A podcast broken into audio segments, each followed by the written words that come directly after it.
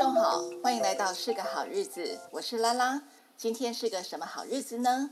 今天是个理财好日子，为大家邀请定方财务顾问张嘉莹业务副总，张副总你好，大家好，欢迎莅临理财好日子的第一集，你是我们的强棒，谢谢。理财好日子初开张，嘉莹马上就要和我们谈月光族的议题。不过呢，大多数的听众都不太熟悉嘉莹。但我所知道的佳莹有一段出乎意料之外的斜杠人生。首先，我们来听听佳莹如何介绍自己。呃，我现在的工作呢，其实跟大学读的完全不相关。然后也是因为这一个转折呢，我才知道学以致用这件事情不是真的。那用以自学，其实才是职场不败的道理。所以你在呃学校学的跟在职场上运用到的完全不一样。是因为我我会觉得说，在学校里面学习的知识它是死的，嗯、但是现在的职场变化的非常的快。与其是这样子，我们还不如先有一个开放的心，然后我们在职场上一直不断做变化的时候，我们在也在优化自己的能力。对，对真的是有很多挑战，是，是在学校的时候完全没有遇到过的状况。对，没有错。嗯，所以呢，我当初就就从一个就是找不到一般工作的流浪教师，嗯、然后后来变成了教育界的逃兵，嗯、然后呢，后来就直接进入了门槛算蛮低的保险业，从零开始学起。哇塞，那就真的是非常非常的利落。对，呃，那时候零到什么程度呢？可能。现在已经没有办法了，因为现在你要进保险业，你必须要先有些证照。是。而且就我知道，现在比如说，如果是金融金融系相关科系的学毕业学生，可能一随便一个毕业身上就四五张证照。但我那时候是一张证照都没有，我就去我就去公司上班。所以你整个是整个是在一个毫无头绪的情况之下，你就要投入另外一个你不熟悉的职场。是。但我那时候抱持的一个信念就是，呃。既然我过去学的东西在业界是用不上的，暂时用不上，那我就完全倒空自己，然后就是从头学。所以也因为这样子，所以我我真的是从零开始累积。是。然后从就是嗯，数字没什么概念，什么什么是保险，什么是金融，可能都没有什么概念，然后就就开始进去学习。是。好，然后呢，在这一路上呢，我就一直。认真的思考说，哎，我到底想要成为一个什么样子的人？然后我想要这个问题太好了，是，对，然后再想想，哎，我到底想要做什么样子的事？那也因为这样子，所以我我想到我我最喜欢的一句话就是，呃，为他人好，我自己也会好，这是我蛮坚信的一个信念。是，对，所以即使是在金融业，很多人都会说，在金融业每天都是钱来钱去嘛，嗯哼，感觉就是比较利益。但是，但是我还是相信说。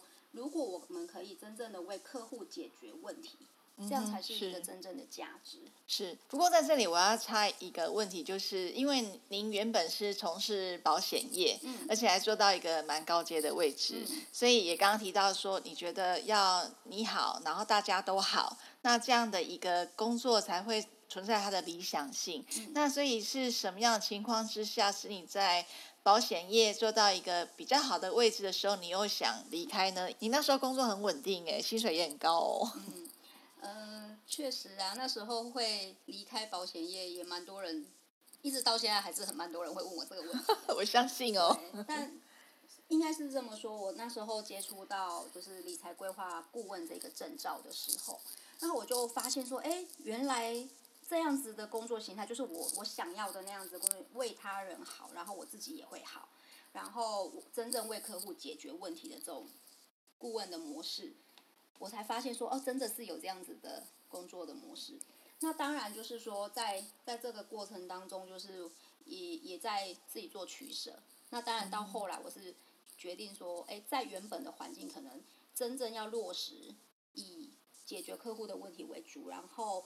然后就是先先立他这个会比较难实行。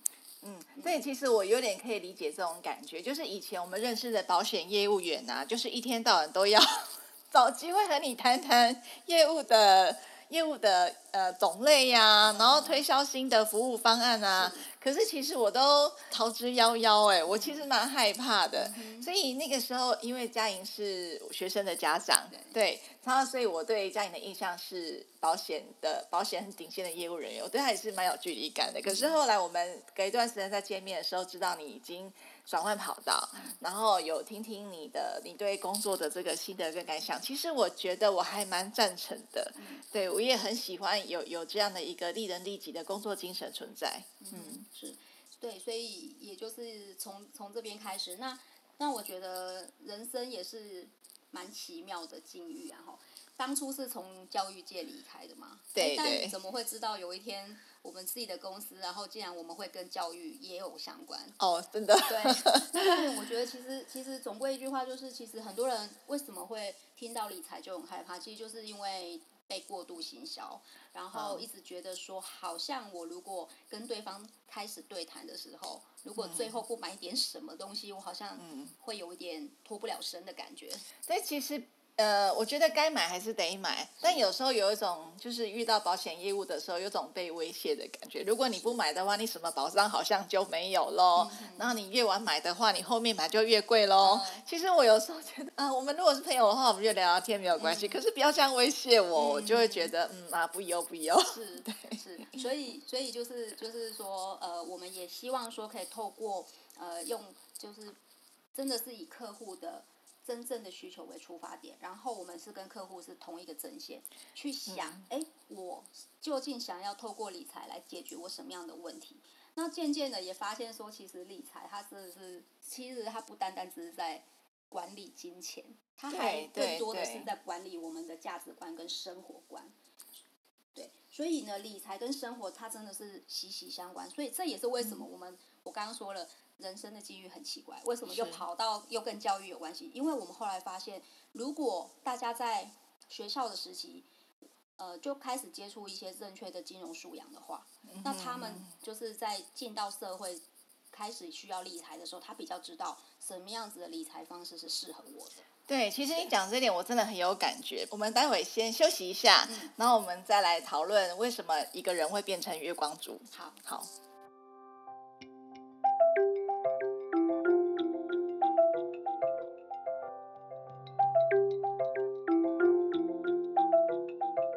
接下来我们要和佳莹谈谈为什么会有月光族这个问题哦。在谈月光族之前，我自己年轻的时候其实也是月光族。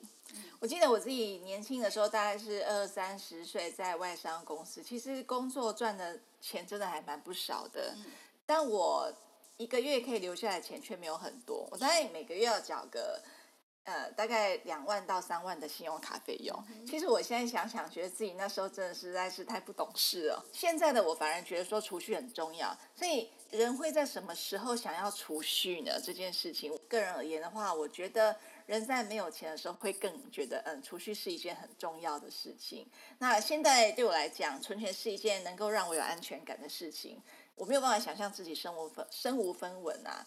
可是，可是，就是年轻的时候也做过这么多后悔的事情，也会希望说大家不要像我年轻的时候这个样子。所以我们要来谈谈，到底怎么样才可以不要让自己成为一个月光族？嗯，这一个议题啊，我相信蛮多人会听到月光族，然后就会心里会先抗拒一下，就会觉得说，哦，我我我绝对不会是月光族。但是我觉得我们可以在我们比较理性的来看待理财这件事情，就是说呢，其实。呃，有多少用多少这件事，它算是蛮正常的，因为人类从以前以前采集啊，或是狩猎的时代，其实大概就是这样的概念。是，我今天捕捕到一一头牛，那我大概可以吃好一点。对对，但是人类也很聪明嘛，会学习，所以他大概就知道说，哎，那万一我下个月什么都捕不到，那我不就饿肚子？对，所以慢慢才会进步成说，哦，我是不是先透过一些方法，然后把呃，吃不完的，我先把它留下来，是，然后之后再吃，嗯哼，这样是。所以其实其实我常常跟客户讲说，如果你会想要说我有多少花多少，那个叫正常，就是、嗯、呃，我觉得在理财上，我们有很多时候不太需要，就是先责怪自己，是是、嗯、是，对。那所以呢，其实就是呃，应该思考是说，那为什么会会让我们变得是呃有多少就花多少，然后月光族的意思其实就是我我的收入跟支出等于画上等号，是，然后那如果再再再就是收入在小于支出的话，那就会变成负的现金流。嗯嗯，对。那其实我会我自己这么多年来这样子呃观察，就是有蛮多年轻人，当然我觉得很少数会有人说一开始就说哦我要当一个月光族。因为人、嗯、人类其实都是喜欢过好未来过好日子，然后喜欢进步跟成长的，所以不会有人一开始就就说我就是要当一个月光族。我觉得有可能是因为年轻的时候没有这样的概念。对，我我我我自己去回想我自己过往的经验，就是呃我在就是刚出社会还没有到金融业的时候，那其实我那时候也曾经是月光族。是。对，那其实就是因为。没有人告诉我说，哦，原来所谓的理财就是收入跟支出。对。然后呢，再加上那时候就是 刚出社会，然后就碰到就是办信用卡这件事情。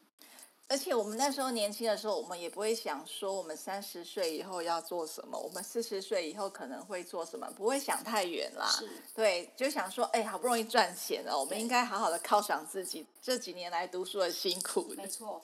呃，有一本书叫《快思慢想》。他就讨论到一件事情，我觉得非常有趣，跟大家做分享，就是人类的大脑啊，它其实就还停留在数百万年前的那种思考模式，是，就是看到危险了也赶快跑，然后有好吃的要赶快吃，是。以前很久很久，大家去想象很久以前那种年代是没有冰箱，没有什么的，对。那如果你现在不吃，你就会饿死，对。所以其实人类的习惯就是。我没有办法思考到太以后的事情，嗯哼，所以如果没有做计划的时候，是确实我我现在我我每个月就有薪水进来，我当然就把它就可以在这个限度里面把它好好的运用嘛。这个好像在讲我们的小孩，对，就是还没有学习的时候，就是那个。对啊，小孩也是这样子啊，也不会想太长远的。对，因为所以说我说这个叫正常，啊，正常的思考逻辑，这样我可以比较释怀了。对，然后再加上现在其实大家如果。呃，每天看手机，在脸书上是不是时不时就来一个一一一一，然后等一下又来一个一二一二，什么光棍节又要买东西，对，然后又不然就女王节，对，然后不然就推播什么虾皮又免运，哦，对，我们太多太多这一种消费对的诱惑，然后还有呢，还有呢，就是很多的广告会告诉你说，哦，你买了这个东西，你就会拥有幸福。跟快乐就是广告词吗？广告词，对，广告词帮我们建构一个虚幻的梦想。是，所以很多人他在不知不觉当中，他就会变成是过度消费。对呀、啊。对，那过度消费，尤其如果今天又是用刷卡的话，它会产生一个状况，就是，如、嗯、如果我觉得，如果说我们都是在呃有限的收入里面做花费，那可能就存不到钱而已，还不会有太大的问题。但如果今天又再把信用卡这件事情，或者什么什么零卡零卡的那种消费模式再放进来，对，就会比较可怕。为什么？对呀、啊，真的很可怕哎。对，因为你会以为自己很多钱，对，其实都是先欠债。对，而且你就是从从你刷卡的那一刻开始，你下个月你可以支配的那个钱就变得更少了。是，对，哇，这个我也好有感哦。嗯、对啊，所以有几年我是把我的信用卡锁起来的。嗯，所以，但是它又太极端。所有的理财工具，只要我们好好的善用，它都是可以帮我们很大的忙的。嗯，那如果我们今天没有办法善用它的话，那当然就是会带来一些一体两面的负面影响，这样子。对。对。那既然有这么多消费的欲望哦，那我们应该怎么样才会开始认真存钱？现在一般人我们存钱的动力可以是什么呢？嗯嗯。好，所以我自己这么多年来跟就是比如说社会新鲜人互动。的心得就是，假如今天在呃还没有开始就是到过度消费的那个阶段的时候，嗯，他如果就已经开始会去思考说，哎，我的未来想做些什么，是有些愿景跑出来的时候，嗯，也也许也许你可以很简单，可以是哦，我三年后我想要出国读书，对，那是不是就会有一个所谓的目标出来？嗯，或者是或者是可能不要是出国读书，就就是我我我想要就是三年后我可以呃。可以可以出国玩，嗯哦、嗯，就是旅行嘛，对，小旅行，对，小旅行或者带着家人去旅行，我也有遇过蛮多客户会，对，年轻的孩子会这样，所以这时候就是有了目标之后，其实你就会开始。才会有存钱的动力出来。这个我好有感觉，我我上次跟你讲说，我去年参加一个社团，嗯、就是吃土存钱社团。我真的觉得那一年我在吃土存钱的，嗯、因为我就是先把该存的钱先存下来，然后其余的才是自己可以运用的。所以我真的可以很深刻的感受到说。存钱其实没有想象中那么容易，因为你要克服很多消费的欲望，然后你要重新去检视说，哎，到底什么是需要，什么是想要。对。但是你每次啊把钱存进去的时候，哇塞，那个成就感就觉得超棒的。对，没有错。像那个《原子习惯》这一本书里面，他也有提到啊，就是你要养成一个习惯，它确实是需要跟你的天性做有一点点拉锯。拉锯。所以其实。最小最小的储蓄，它也没有那么想象中的那么容易。说你就少花一点。如果我们今天就是真的没有目标，说其实你会不知道我为什么要少花一点。对对，所以那个时候我们在参加这个吃土存钱的社团的时候，我们是要设定一个目标。那我那时候目标就是想要带全家去纽西兰玩，那结果就疫情了。没关系，你可以继续存，直到可以。解封的那一天，应该旅费会非常充足。因为后来就打算自己一个人去，不带家人去了，真的是带两个小孩子，男生太吵了。自己比较自在。自己比较自在，对。嗯，对，所以我我一直认为说，我们就是不管做任何的事情都一样，不是单单走理财。塞门基奈克他有一个黄金圈的理论，是他就讲到说，其实。最能够让我们坚持下去，跟激励你自己或感动别人的，其实最重要不是你做什么，而是你为什么要这么做。动力，对，动力，动力，它就是你的动力。所以不是告诉你说，你就少花一点，让你自己知道说，哦，我今天要少花，是因为就像你拉拉刚刚说的，嗯，因为我想要带着我的家人一起去纽西兰，对，所以你就会很有动力，说我就算吃土，我也觉得没有关系。真的。对就是那个动力会让你有一种很前进的感觉，就是你一直在往前进，你不会觉得自己在受苦。对，每次看到那个呃金额一直往上的时候，会觉得哇，好开心，好开心。对，一切的土吃的都是值得的。是是是，没错没错。所以为消费欲望止血，其实最重要、最好用的方法就是你要帮自己设定梦想。对，没错。嗯、但是梦想需要很大吗？不用啊，就像我刚刚说的，就是小到小到你可以说我我其实我两年后我想要我的户头里面不要再是零，它也就是一个非常小的目标。哦、对对对，对你这样讲，我想起来我们那个社团哦，呃，有人存钱的动力就是他只要有零钱，他就把它存到猪公里面，不问多少，嗯、只要今天身上有零钱，全部都把它塞进猪公里面。嗯、对，然后他会觉得只要猪公越来越肥，他就开心，就很开心，养猪的概念。养猪的概念。像我也有遇过有些就是家庭主妇，就是没有在上班的家庭主妇，她就说她希望就是呃，她半年后或一年后，当她今天想要帮她自己买个鞋或买个。哦，对，对，可以不要跟老公拿，真的，真的，真的可以不要跟老公拿钱，真的是一件我觉得还蛮有成就感的事情。对，所以其实我一直觉得说，目标当然人的一生当中目标一定不会走一个啦，但是假如说我们我们在刚开始要开始有一些储蓄的习惯的时候，即使是一个小目标，它也是可以被。写下来的也是被值得写下来的这样子，是，所以如果不要成为一个月光族啊，首先就是你要了解自己的收支，然后再就是你要帮自己设定一个小小的目标或是梦想，你想要完成什么事情，你需要多少钱完成什么事情，然后每一天或是每个月去实践它，那一点一滴的累积，你会突然会发现自己好棒棒。对，没错。OK。对，嗯，好。那我们今天的节目呢，就要到这里哦。我们要谢谢定方财务顾问汤佳莹业务副总，和我们聊聊如何不要成为一位月光族。嗯、最重要的是，你要对自己的生命有梦想。